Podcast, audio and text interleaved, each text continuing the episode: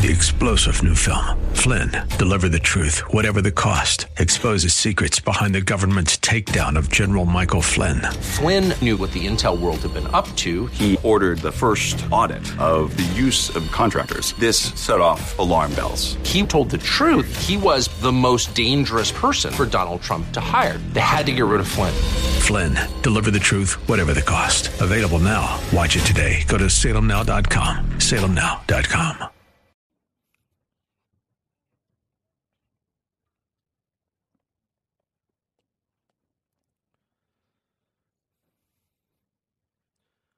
one of the concepts of life and logic that I try to instill in my children is the concept of consequences. As adults, we're familiar with this, we get it. It is often the potential consequences of an action that keeps us from performing that action or even motivates us to do it. We see consequences in everything from chemical reactions to punishment by the law from gaining a little weight to contracting a fatal disease. Actions have consequences. And when it comes to the rule and character of a holy God, the consequences can be quite severe.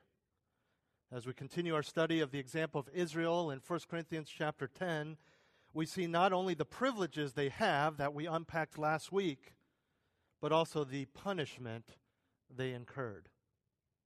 Look at verses 5 through 10 with me of 1 Corinthians chapter 10. 1 Corinthians chapter 10, verses 5 through 10. Paul continues as he addresses the Corinthians, and he says, Nevertheless, with most of them God was not well pleased, for they were laid low in the wilderness. Now, these things happened as examples for us, so that we would not crave evil things as they also craved. Do not be idolaters, as some of them were. As it is written, the people sat down to eat and drink and stood up to play. Nor let us act immorally, as some of them did, and 23,000 fell in one day. Nor let us try the Lord, as some of them did, and were destroyed by the serpents. Nor grumble, as some of them did, and were destroyed by the destroyer. This morning we will see three components of God's warning to us, the church, through Israel. Three components of God's warning to us through Israel.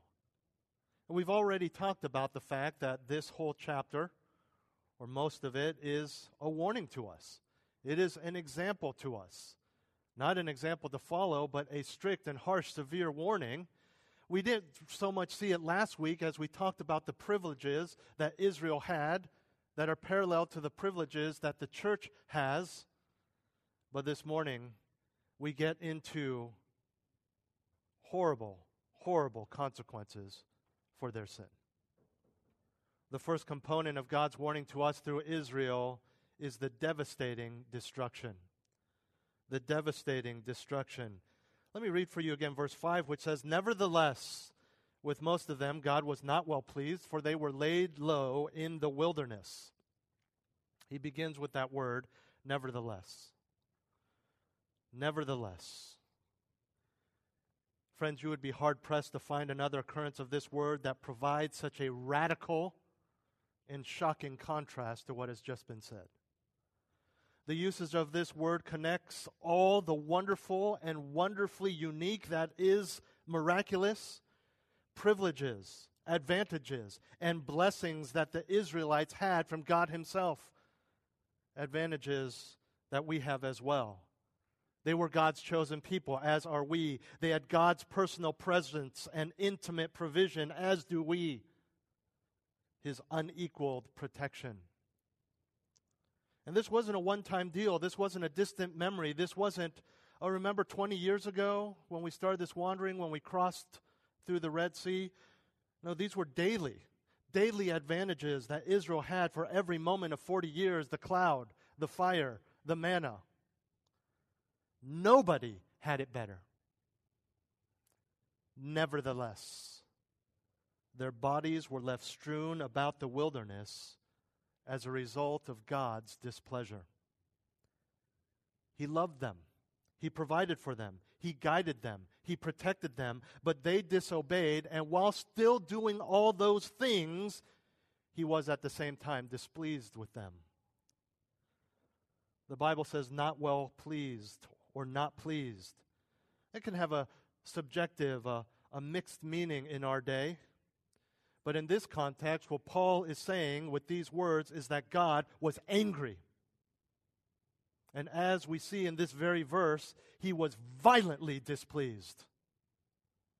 This word means that God's judgment fell upon them. And as we will unpack in the following verses, there were specific sins that were practiced that led to many being killed, destroyed. But the most significant issue here is that they did not enter the promised land. This was the whole point. Freed from Egypt and go straight into their own land promised by God. This would have been a relatively quick trip. So, why the 40 years? Why the death of so many? In Numbers chapter 13, 12 spies, as you recall, are sent to survey the land, the promised land that they were to inhabit. 10 of the 12 spies said, We can't do it. We can't overthrow it. There are too many people that we are to overthrow and conquer and they are physically too big. In other words, despite all that God has already done, despite walking past the cloud, the miraculous cloud that led them, their bellies full of miraculous provision of manna, as they left to spy out the land, they said, We can't do it, meaning God can't do it. They did not believe that God could bring them into the land. They lacked faith. That's key. They lacked faith. And these 10 of the 12 riled up the rest of Israel, who then also lacked faith and were afraid. Even declaring to Moses in Numbers 14:2, "Would that we had died in the land of Egypt." It would, have been better if we had just died, beaten to death as slaves. Or would that we had died in the wilderness. They went on to say, and I'll paraphrase, forget Moses. We need someone else that's going to lead us back to Egypt. In other words, we need a leader who's not going to listen to God. Go back to Egypt. Oh, how soon they forgot. Ten of the twelve, leaving two who said, No. We can conquer, we can inhabit, God will lead us into the land.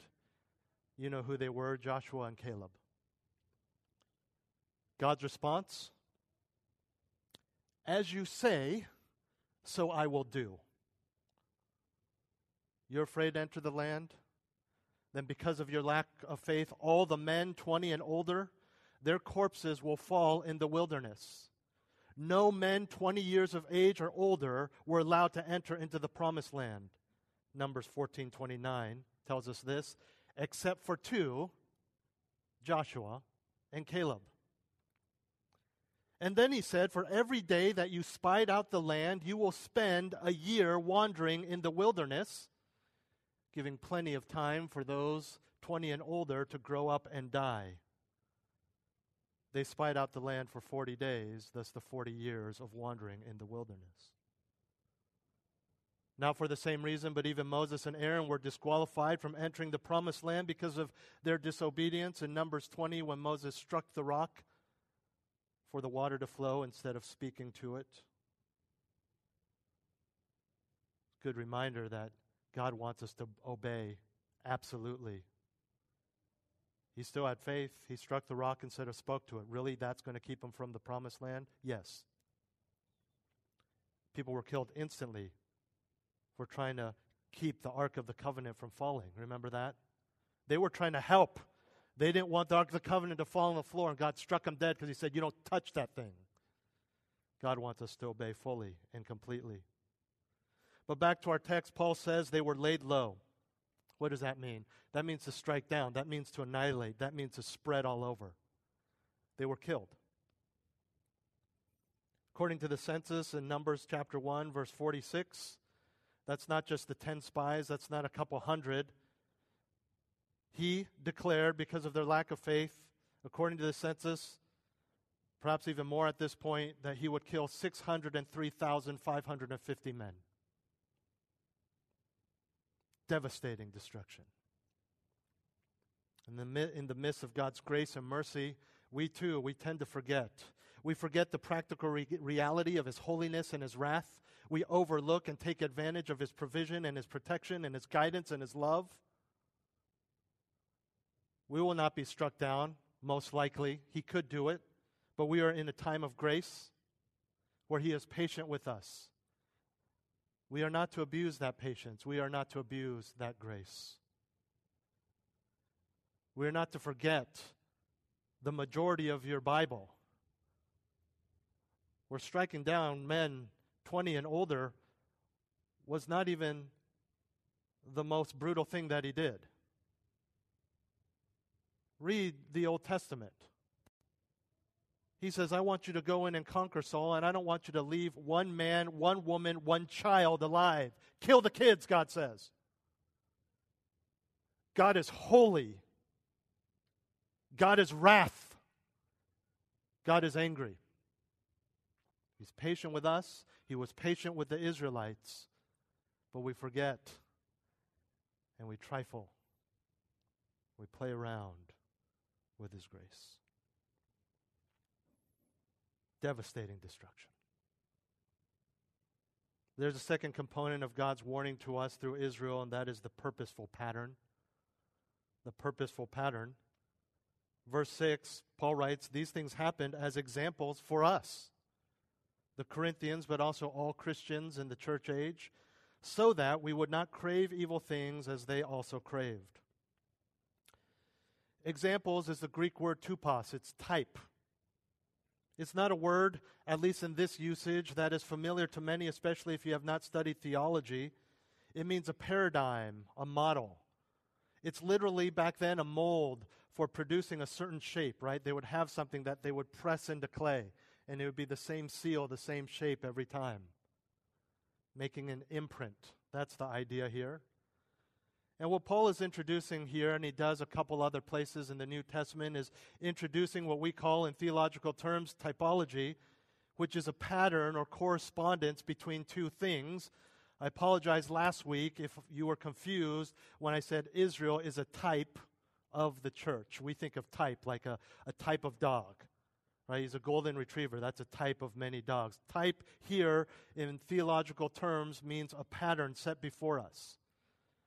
Typology is an understanding that in the Bible there are patterns that can be found. In individuals, in actions, in events, even in institutions, that will correspond to future redemptive acts of God. We see this all over the Old Testament. For example, Moses delivering them out of Egypt is a type, a pattern for Jesus Christ. He's a foreshadowing, a forerunner.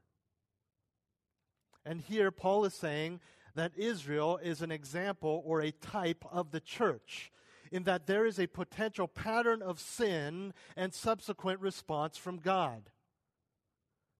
The key difference in typology here being that the pattern is something that we are to avoid not to follow.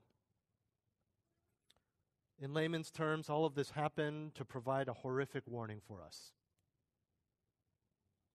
We are not to crave the evil things that they craved, which we'll unpack in the next point. The Greek word here is the one we translate as lust. In other passages, it is a strong desire, usually used in a sinful desire, most often used in a sexually immoral desire. Here we see it's all kinds of evil craving. And this general sin of lust, of craving among the Israelites led to four specific sins that Paul will discuss in verses 7 through 10. They were idolatry, immorality, testing God, and grumbling or complaining. And as horrible and shocking as what happened in the wilderness is, we can praise God that he provides this exemplary warning for us, the church, a reminder. We've all been in situations where we have made a choice that has literally saved our lives because of the lessons, the warnings from those who have come before us. Something as simple as putting on your seatbelt every morning or not getting too close to the edge of that cliff on a hike. Though there are some of us who are too bold for our own good, also known as foolishness, a quick news story or a gory picture sets us straight. We get scared straight, as they say, and God's desire is that what we are about to see in the life of the Israelites, life and death, I should say, will scare us straight in our walks with God and our understanding of who He is. And so, for the most of our time this morning, I want to go to point three, the third component of God's warning for us through Israel, the specific sins. There are four of them, all of which are presented as being addressed to the Corinthians. And you can see uh, parallels to what Paul has already addressed with what is going on in the Corinthian church. This doesn't mean that only these four sins God is displeased with, but there are four particular sins that Israel led to Israel mass destruction and that the Corinthians are playing with as Paul writes this very letter. Let's look at them one by one. The first specific sin was idolatry. Idolatry. In verse 7, he says, Do not be idolaters as some of them were, as it is written. The people sat down to eat and drink and stood up to play. The quotation of the Old Testament that Paul makes here in the second part of the verse tells us that Paul is referring to Exodus 30, 32, the golden calf. Moses, their leader, was up on Mount Sinai communing with God, fellowshipping with God. It was in this visit that Moses received the tablets with the Ten Commandments on them. And he was up there for some time. So, in the midst of the delay, Aaron makes a golden calf out of the Israelites' gold earrings. He melts them down, makes this calf, later claims, uh, lies, claims that it just appeared out of the fire. He did it, he made it. And they worship this idol as the one who brought them out of Egypt. Aaron says that. Here's the God who brought you out of Egypt. Aaron went so far as to build an altar before the calf and offer the same burnt offerings that were prescribed for the Lord. It is no excuse, but it may help to know that they had been surrounded for years by Egyptian idolatry. So they were familiar with idolatry, they understood how to do this. And what they were doing, and this is important, they were essentially trying to use a pagan idol, a false idol, to worship the true God in this sense that they were thanking a man made statue for a very real thing that God did, which was to deliver them out of Egypt. essentially, this is what all idolatry is. Not just false religion idolatry, but even idolatries of the heart. The more common idols of Christians and, frankly, modern day Americans, Christian or not. It is this a misdirected and false worship for something that God has given you but that you attribute to someone or something else. I'm going to say that to, again. A- and that could be your family, if you idolize your family, success, money, Buddha, Muhammad, a golden calf. It is a misdirected and false worship for something God has given you, or that only God can give you, but that you attribute to someone or something else. I'll be content if I get this, rather than saying, God can give me that, has given me enough to be content. Go to this priest, this idol, this thing in life. If only I can have more money, if only I can have own a home, if only I can have it's misdirected worship, it's idolatry. Because you're taking an object even in religious idolatry, that is just an object, and saying, I want this to give me faith, peace, joy, whatever it is, when it is only God who can give you that and probably has already given it to you. The verse ends by saying the Israelites stood up to play. We'll talk about immorality next, but this word has sexual overtones along with dancing and revelry and worship of the false God. This is not good dancing. This is not David worshiping God and thanking Him, dancing and rejoicing. This is the kind of, of dancing you would see as you peek into the, the deep levels of some cult and say, that's, that's gross. That's disgusting. N- not just in the movements, but, but there's something about it in why they're doing it, who they're doing it for. And this is what they were doing with the cloud right behind them, by the way. The thunder and lightning, knowing that Moses is up there, knowing that the thunder and lightning and the shaking was because God was on that mountain. And still they did this. Probably singing and dancing even louder because of God's thundering was too loud for them. Immorality, as we'll see in the next verse, was closely connected to many false religions back then as well as in the Corinthians' day, Paul's day.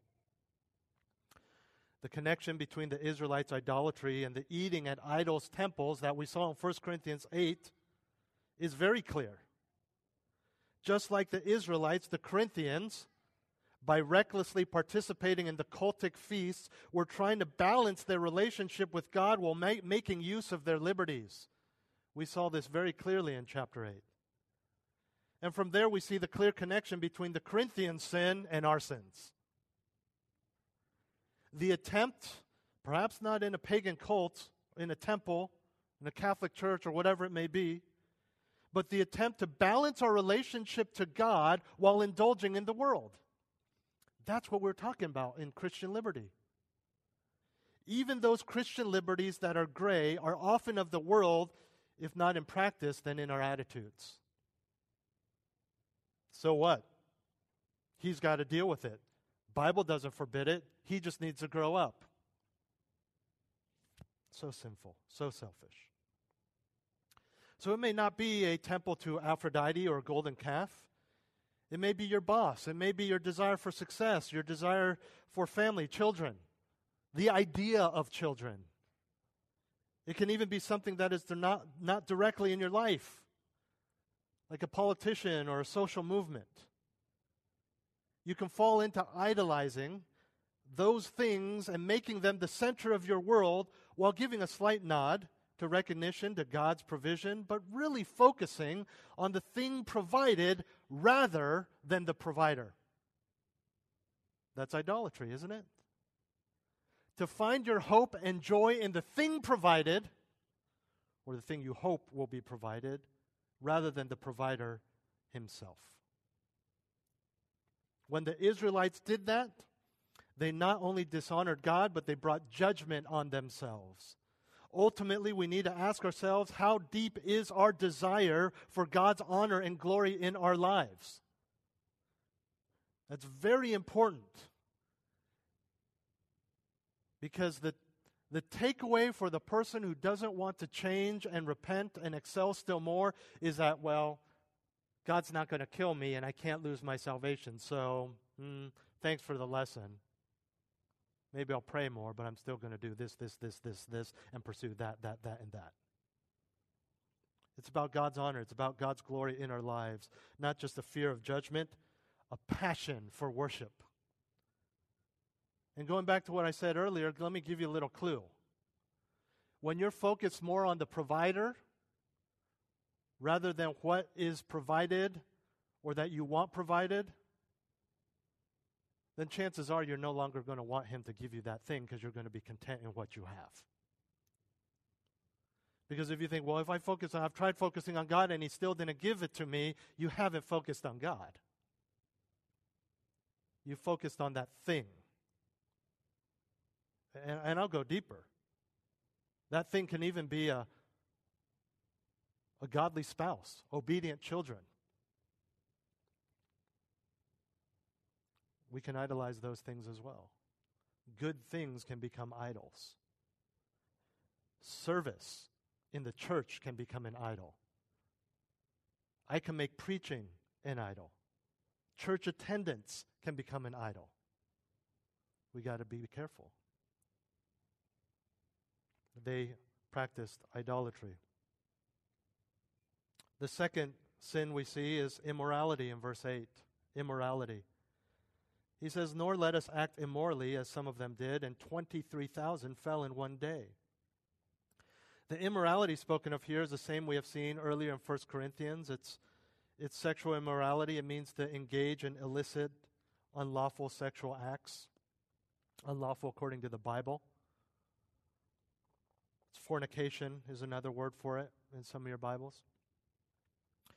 And Paul is referring to Numbers chapter 25, where we are told of the Israelites being invited to join in the pagan worship of the Moabites, which they did. Numbers 25, verse 2 says that the people ate and bowed down to the Moabite gods. There are two groups in that area the Moabites and the Midianites were uh, different people, but basically the same group that they were sinning with. Now, as I mentioned earlier, because of basically how they practiced religion, but also because religion was more a part of society back then than it is today, this idolatry led to them having sexual relations with the Moabite women, which is another thing aside from idol- idolatry that God explicitly forbade.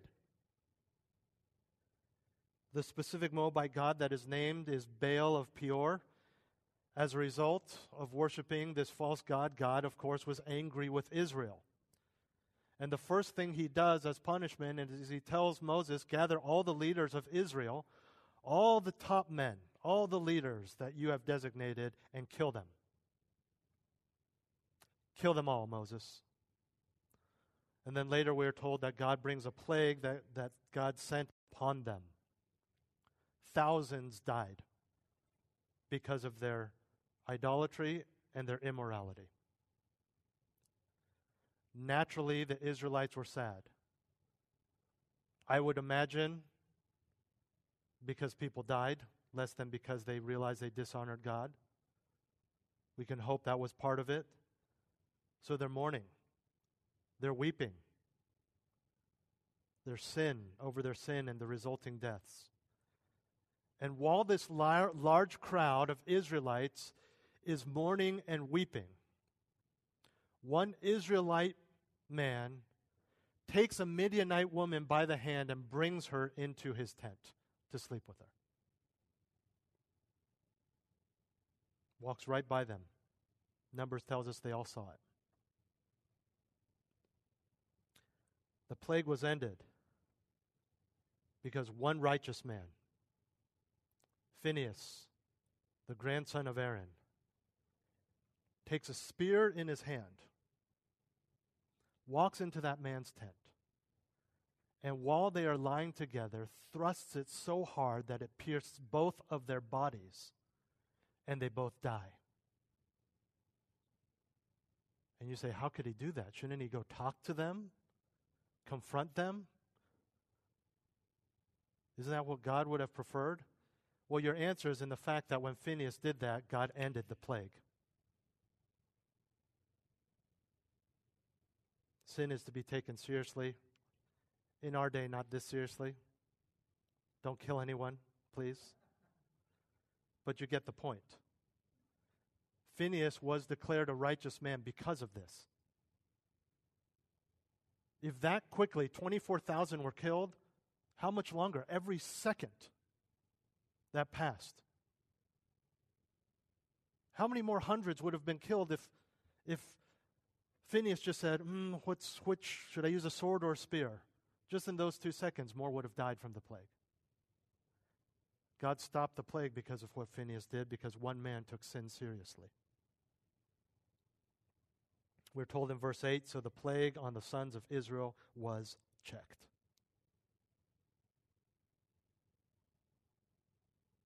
The next verse tells us in Numbers 25 that 24,000 had died by the plague brought on by their sin. I want to make a quick side note because the numbers don't match up in Numbers 25 and 1 Corinthians 10. Paul mentions 23,000. 1,000 less than the count in Numbers. It's not a salvific, salvific issue, it's not a doctrinal issue. Even people who try to claim that the Bible is not true don't even use these verses. It's not a huge issue. I just quickly I want to tell you there's several possible explanations for this. We don't know which one is right. The first is we can safely ex- assume that it wasn't exactly 24,000 that died, right? It wasn't to the zero, you know what I mean? So it may be that Paul is rounding down while Numbers is rounding up. Paul says that they died on that day. The second option is that it may be that 23,000 died on that day and a thousand more died on subsequent days because they had the plague. It just took them longer to die. Again, it's not a major issue. Back to our text. We again see that the connection between idolatry and sexual immorality was very close. We've talked uh, before about prostitution being an integral part of the worship of Aphrodite, whose temple was in Corinth in, in, in Paul's day. Archaeologists have told us there were a thousand ritual prostitutes in that temple. We have enough archaeological evidence that, that has been found that we know the implications of such cults on, on everyday life. They were, they, were, they were woven into everyday life, which included sexual license. For the Corinthians, that whom Paul is writing to, Aphrodite was the god of sailors. She was also the, the goddess of sacred prostitution and was the protector of the city. And this was important for them. The non Christians and the non Jews believed this is part of their life to have people sleep with temp- these temple prostitutes so she would continue, Aphrodite would, protecting the sailors in the cities, this whole city. Perhaps this is even where the stereotype of what sailors do when coming ashore was established. Much like many social groups and politicians today, back then in the Corinthians' time, there was almost a competition like relationship between the different cults regarding who could allow the most license and licentiousness. We see this today, don't we? Our current president is actually getting in some heat right now because the stuff he's doing, the progressives are unhappy. You're not far left enough. And so there's a competition, there's a push. That's how it was in the Corinthians' day. Uh, we have a thousand ritual prostitutes at Aphrodite's temple. What do you have? And so they wanted to be the most liberal, the most free. Though as Christians we avoid flagrant immorality, we are influenced by it, we are tempted by it, our consciences can be seared by it.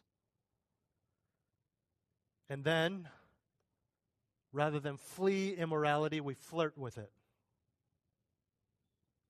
You know, today many Christians fall into or- immorality because they are overconfident in their spiritual strength. I can handle it.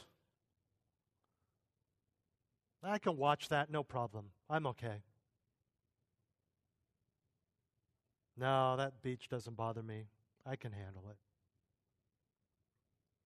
And just as idolatry and immorality went hand in hand in ancient times, you understand because of a, physical practice, the prostitutes would be there. You would go and worship and do these things with these women.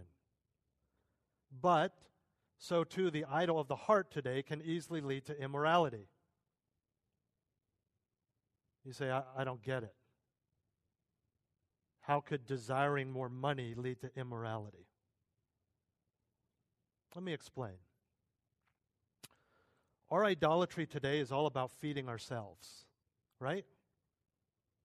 It's about our pride, our comfort, our happiness, our desires, what we want. Not what God has provided, not what God says is enough, but what we want. what is sexual immorality? No one has an affair to say, oh, I was just trying to serve her. It's what I want.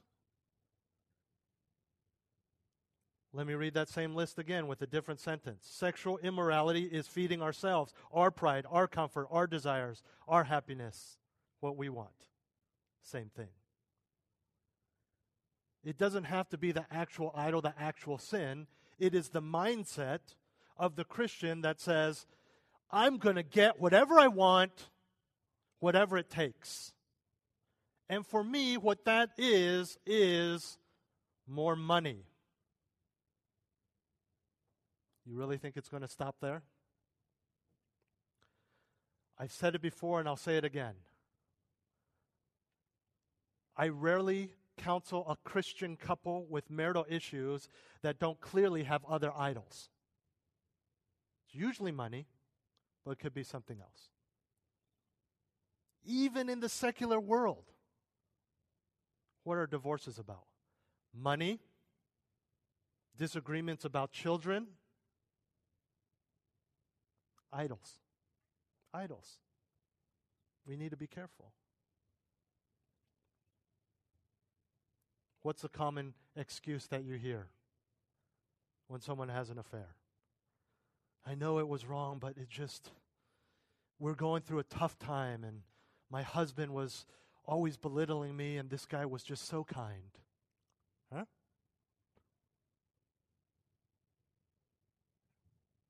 He made me feel better. Her body reminded me of what my wife used to look like 30 years ago. It's all about what I want. I'm not saying if you find yourself idolizing the, the job and desiring to get a raise that you're automatically going to have an affair or, or, or, or have intimacy before you're married or something like that. I'm talking about the mindset. The mindset is dangerous. If you think that you're idolizing money or comfort has nothing to do with sexual immorality, then you are fooling yourself because ultimately it isn't the thing you idolize, but the fact that you put self before God. And that's it, isn't it? When you put yourself and your own desires before God, you really think it's going to be limited to one thing? Think about any sin. You're mad at your boss, and you're telling me that did not affect dinner time that night with your wife and kids? You know it did. You're frustrated with your kids this morning. But hey, they finally got dressed and came, and so you're worship freely. You're not, you came in this room undistracted. No, you didn't. Sins bleed over to everyone and everything in your life because it's not that particular issue. It is your heart. It is putting yourself before God. And if you are willing to do that for any base desire, then what makes you think you can avoid the basest of desires? Immorality. 24,000 killed. The third sin was testing the Lord testing the Lord. Verse 9. Nor let us try the Lord, as some of them did and were destroyed by the serpents. This is Numbers chapter 21. Israelites speak out against God and Moses because they were tired of the manna. They wanted normal food like what they had back in Egypt. Now we read this and say, food was miraculous appearing, miraculously appearing and if you recall from last week, miraculously spoiling exactly the next day and not spoiling on the Sabbath every single day. So again, this wasn't a distant memory. They're grumbling because of what's happening. They're tired of manna. So we read this and we say, these, these dummies, don't they get it? God was there. God was doing this. And yet we get it you say, No, I would never do that. Want to give me a call when your wife announces it's leftover night? Didn't have time, just going to warm up something in the fridge. Oh, this again? We just talked about this, didn't we? A few seconds ago holding on to personal desires to the, to the degree that we overlook the incredibly gracious and miraculous provision of God. So they spoke out against God, they spoke out against Moses. rather than being thankful and overwhelmed with this incredibly uh, miraculous, gracious display of provision, they started to see God's provision as miserable and vile. They started to see God's provision as miserable and vile. We do this. When we're angry with our spouse,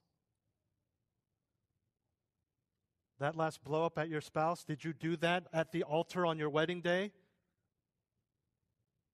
No. What happened? Even the stuff that we idolize and we finally get, pretty soon it breaks, it tarnishes, it doesn't do what it's supposed to do. A new version comes out. Kids come home and say, Oh, my classmate has a better one. Made fun of mine, and all of a sudden you're back and God's provision that you are so thankful for at a year ago, a few years ago,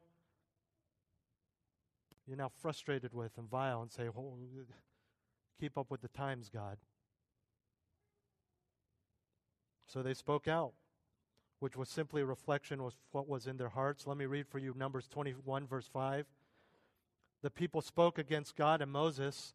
Why have you brought us up out of Egypt to die in the wilderness? For there is no food and no water. And we loathe this miserable food. See, they weren't saying there's literally, they, they weren't saying they were starving. They're saying there wasn't the kind of food and water that we want. And in so doing, they put God to the test. This is what Paul means by try the Lord or put him to the test in the ESV and NIV, it means to test his patience. We understand this, right? We say this don't try me, don't test me, don't push me. Specifically, it is to see how far you can go in trying his patience for us as Christians before he disciplines you. Kids do this with parents, students do this with teachers, Christians do this with God. We push God to the limit we see what we can get away with. And the Corinthians wanted to see how far they could take their liberty. You understand that God is not irrational, He's not out of control. He doesn't just explode in anger, there's a reason. This isn't like when we talk about another human being and we're talking about pushing someone's buttons, right? To the point that they just explode and anyone or anything in the room gets yelled at. He is patient, He is gracious with us. But His patience and grace do not make Him ignorant nor blind. He sees and He knows what you are doing. And more importantly, He sees and He reads your heart. Do not take advantage just because you are free from judgment the Israelites were destroyed by serpents. In a smaller picture than that of Christ's crucifixion, God shows us how he views sin, how gross sin is. He's killed people. That would have been merciful. Just kill them again. Just drop dead. We've seen this all over the scriptures, even in the New Testament. But he wants to show them how vile their sin is, how holy he is, how he views sin. So he sends probably would have been hundreds, if not thousands, of snakes into their camp. I mean, think about this. This isn't at the zoo where there's one boa constrictor and you're tapping on the glass when it says don't tap on the glass. Say, oh, that's cool. Okay, see that? Could you imagine if you know, you guys have seen these videos online in other places in the country where someone opens a toilet and there's a boa constrictor coming out, or someone finds a little garter snake. You know, a lot of my friends do this. They're gardening, there's a little garter snake. An old high school friend who just posted she saw her first rattlesnake go across as her and her teenage girls were hiking. What would you do if you saw that? What would you do if you woke up and there were dozens of them all over your house? This is what God did to them. They're called fiery snakes. they would bite them, and then the Israelites who were bitten died. And once again, Moses intercedes for them. God relents, but the serpents do not go away.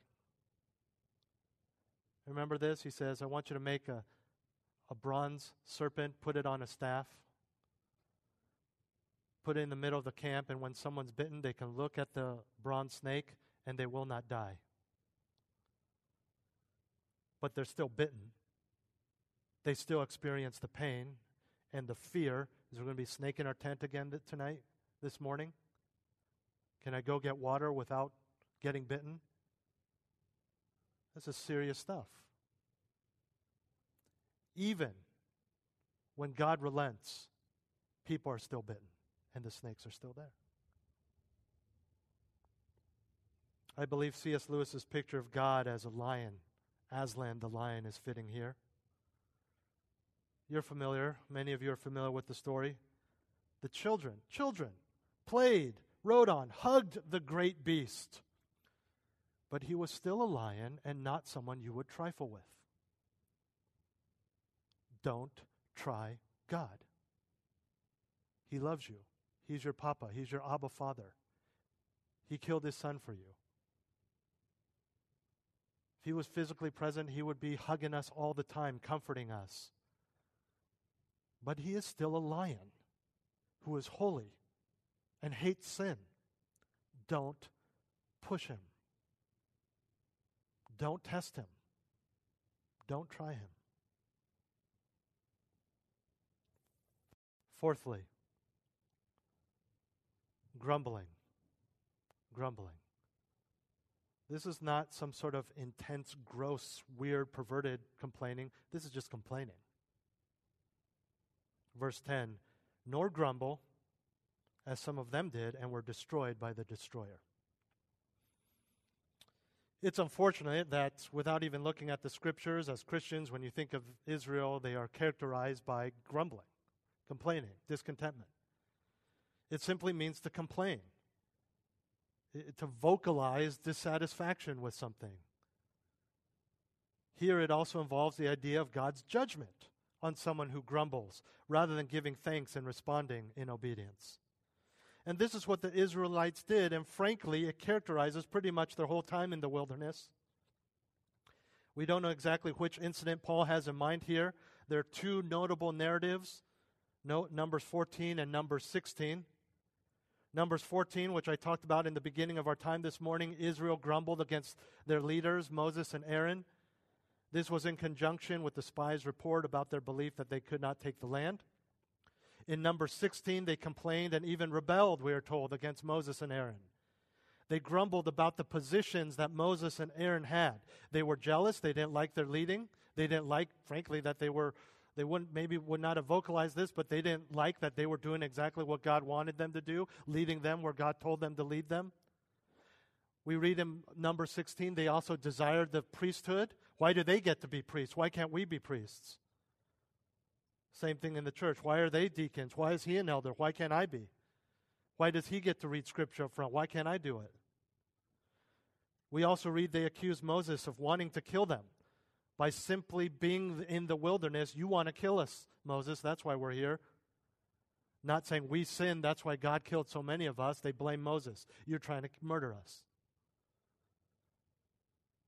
They grumble against them because of the death of those God killed. Ultimately, what they were doing was saying that God was wrong. God was wrong in appointing Moses and Aaron.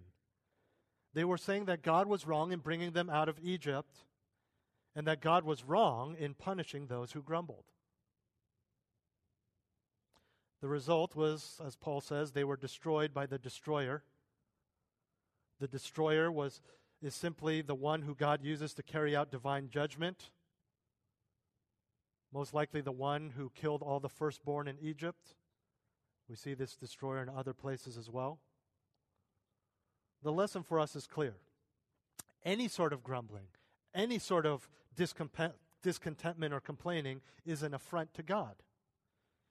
Because when you complain, when you are discontent, you are saying that His wisdom, His love, His grace, His goodness, His righteousness are okay, but I can do better. I know better. This wasn't some trivial thing. We know that they were constantly moaning, transformed into a, a form of self pity among the Israelites.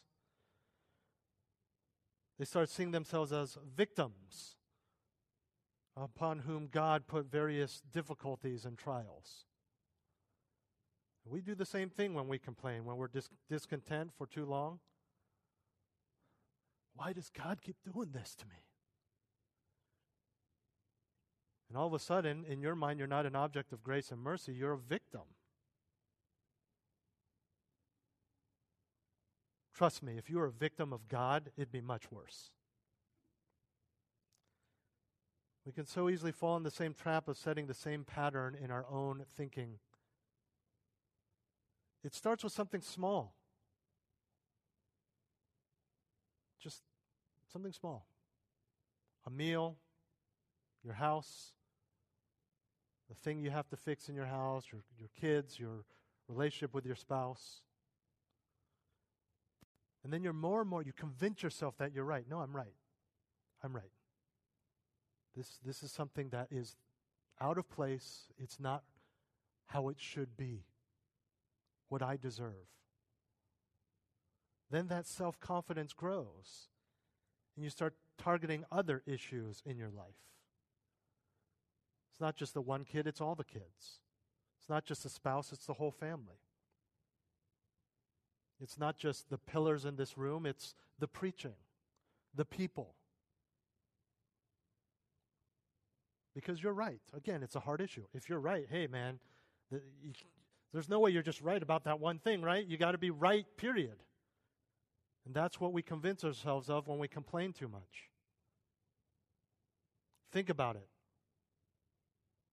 one of the biggest complaints, the biggest sources of complaint, resulting in one of the greatest judgments of Israelites, was simply food. How much more if you are not content with your station in life, your spouse's behavior, your financial status, the plight of others in society? Clearly, God does not take this lightly. Understand that being content and grateful for God's honor is imperative, but it's also for your own good, for your view of life, for your understanding of who you are before a holy and righteous God. Friends, we must beware. Like the Israelites who directed their anger at their leaders, Moses and Aaron, so too we can blame other people because we dare not say it's God's fault, but we are ultimately questioning God and His sovereignty. You say, I'm so discontent, I'm so frustrated. This is not what I want. This is not how it should be. But, but, but it's not God, it's my husband. It's, it's not God, it's my boss, it's my job.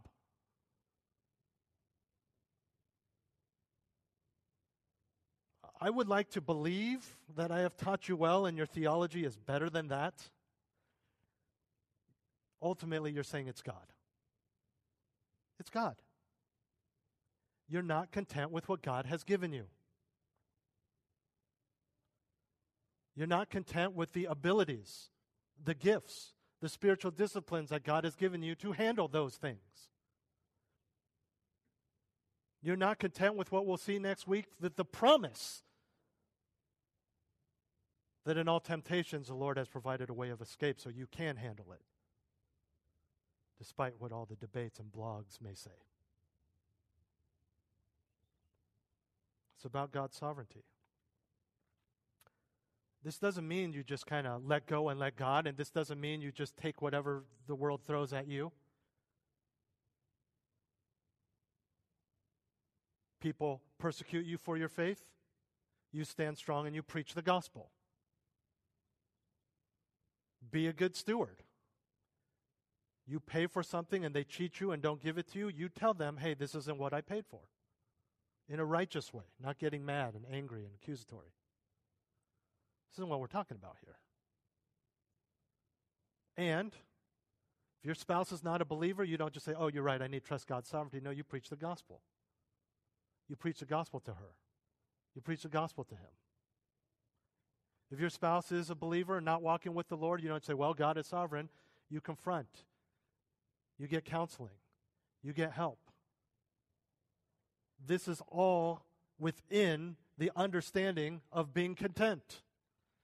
We still excel still more, try to excel still more. We still strive. We still pursue righteousness. We still repent. But we cannot grumble. We must not grumble. It's such a simple thing that slips into our lives all the time, every day. Because it's what you want. No, nobody gets everything they want. I tell my kids this all the time. Nobody gets this. I mean, we live in the Bay Area. Show me one person that feels like they get enough sleep. Tell me one person that says thinks they make enough money to survive in this area. Nobody. But we're content. We trust the Lord. Three components of God's warning to us through Israel the devastating destruction, the purposeful pattern, and the specific sins. Again, actions have consequences. We've seen some horrifying consequences on the people of Israel.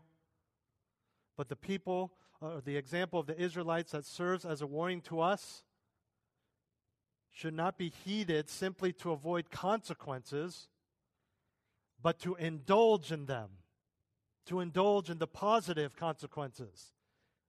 Because not all consequences are negative don't just avoid, we should seek God's glory.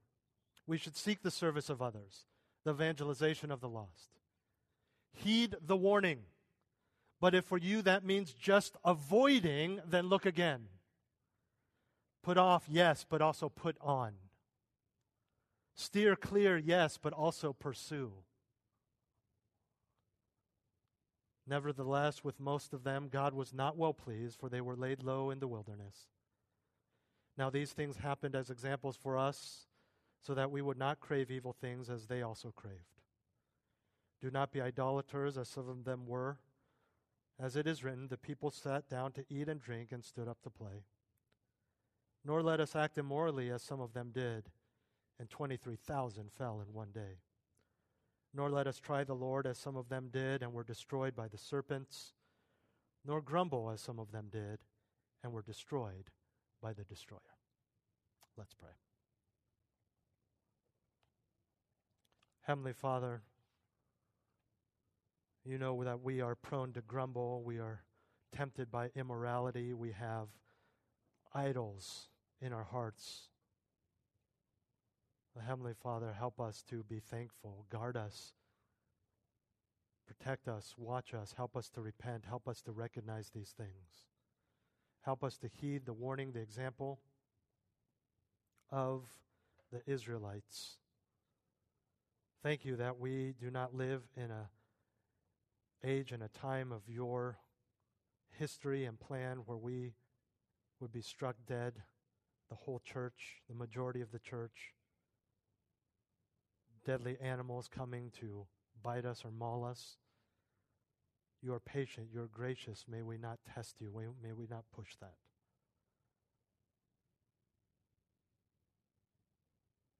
Father, whether it's a whether it's a, a show on Netflix that we need to stop fast forwarding through the immoral scenes and just stop watching that show,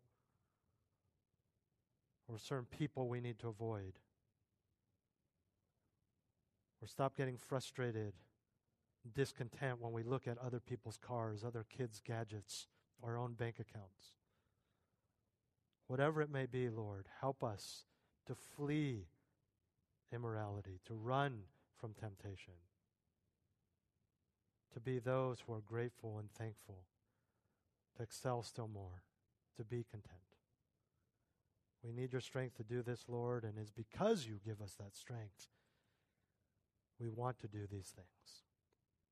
Make us this kind of people, Lord, for your glory. In Jesus' name. Amen. Well, let's stand together and sing.